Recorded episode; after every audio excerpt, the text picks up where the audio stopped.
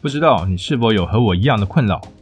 我还没学习如何阅读一本书的技巧前，每当得到一本好书，我就会带着满心期待的心情打开它。但是没过多久，我的眼皮开始感到沉重，紧接着这本书就从我的手上掉下来了。这本书是否会有完成它的一天？这日子我不好说。进入职场后，随着工作的需要，有很多不错的书总是会来到我面前，我很想学习它，但总是事与愿违。阅读清单上的书越来越多，但是我的阅读完成率却越来越低。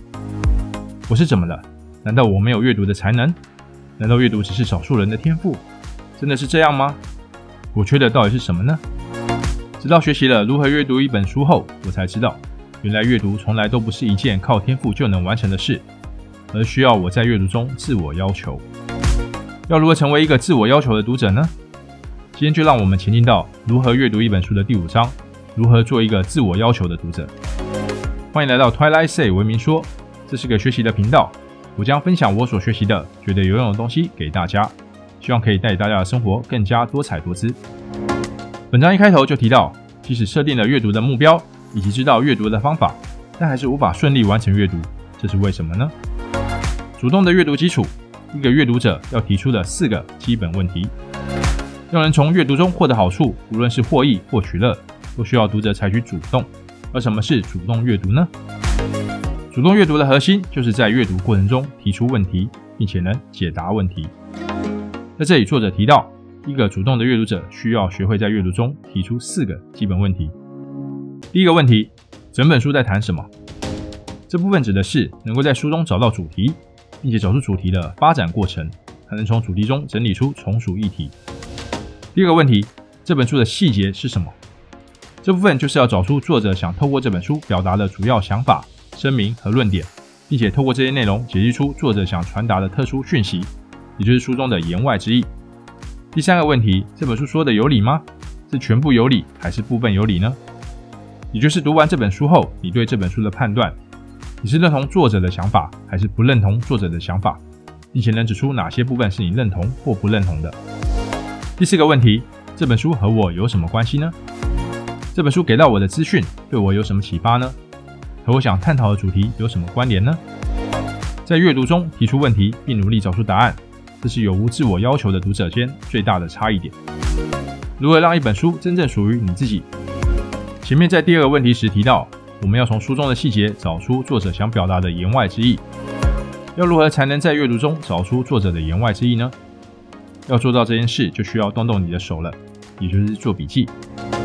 书中提到做笔记的方法有各式各样，作者列举了一些方式提供给读者参考：一、画底线；二、在画底线处的栏外再加画一道线；三、在空白处做星号或其他符号；四、在空白处编号；五、在空白处记下其他的页码；六、将关键字或句子圈出来；七、在书页的空白处做笔记。三种做笔记的方法。除了上述七种不同的笔记手法外，作者提到，做笔记会依照阅读层次的不同，发展出三种层次的笔记方法：一、结构笔记；二、概念笔记；三、辩证笔记。检视阅读一本书时，我们要解决的问题有三个：一、这是什么类型的书？二、这本书的主题是什么？三、作者是透过什么样的架构发展他的主题呢？在这里我们可以看到，检视阅读要回答的问题，就是基本的四大问题中的前两个。因此，在回答上述问题的过程中，你做出来的笔记重点会是这本书的架构，而这样的笔记就叫做结构笔记。结构笔记通常会做在什么地方呢？书中的目录页、书名页都适合做结构笔记的地方。到分析阅读层次时，你要解决的问题会是这本书的内容是否正确，以及这本书提出的观点是否有意义。这时候你做出的笔记不再是整理书中的架构，而是记下作者的观点，以及你可能会有的自己的观点。这种笔记就是概念笔记。制作概念笔记就不限于在什么地方了，可能是书中的空白处，可能在你的笔记本上。重点是你对作者的一个观点有所感触，你把它记下来，甚至记下你因着这观点发展出的你的观点或疑问。今天介绍的 HQ&A 笔记法就很适合做概念笔记。分析阅读之上就是主题阅读，也就是就同一个主题，你进行多本书籍的阅读。到了主题阅读的层次，你要回答的问题就是。这本书提供的资讯和我要的主题有什么关系？到这边，你所做的笔记就是辩证笔记，你会需要独立的一本笔记本。你担任的角色会是研讨会中的书记。在这场研讨会中，参与的是各书的作者，他们针对你准备的主题提出他们的观点。你需要在你的笔记中写下你想探讨的主题，并针对每个作者提出的观点，依序记下他们的内容和对照页码。辩证笔记其实就是概念笔记的升级版。概念笔记只是记下一本书的观点，而辩证笔记只是记下多本书的观点。培养阅读的习惯和由许多规则中养成一个习惯。由于要成为一个自我要求的读者，你会需要学习许多新的技巧。你若是个初学者，这些技巧对你而言会有一定的难度。就像滑雪的初学者一样，我们看着场上有经验的滑雪者，感觉他们的动作行云流水，非常顺畅，甚至让我们有一种错觉，滑雪似乎不是那么难。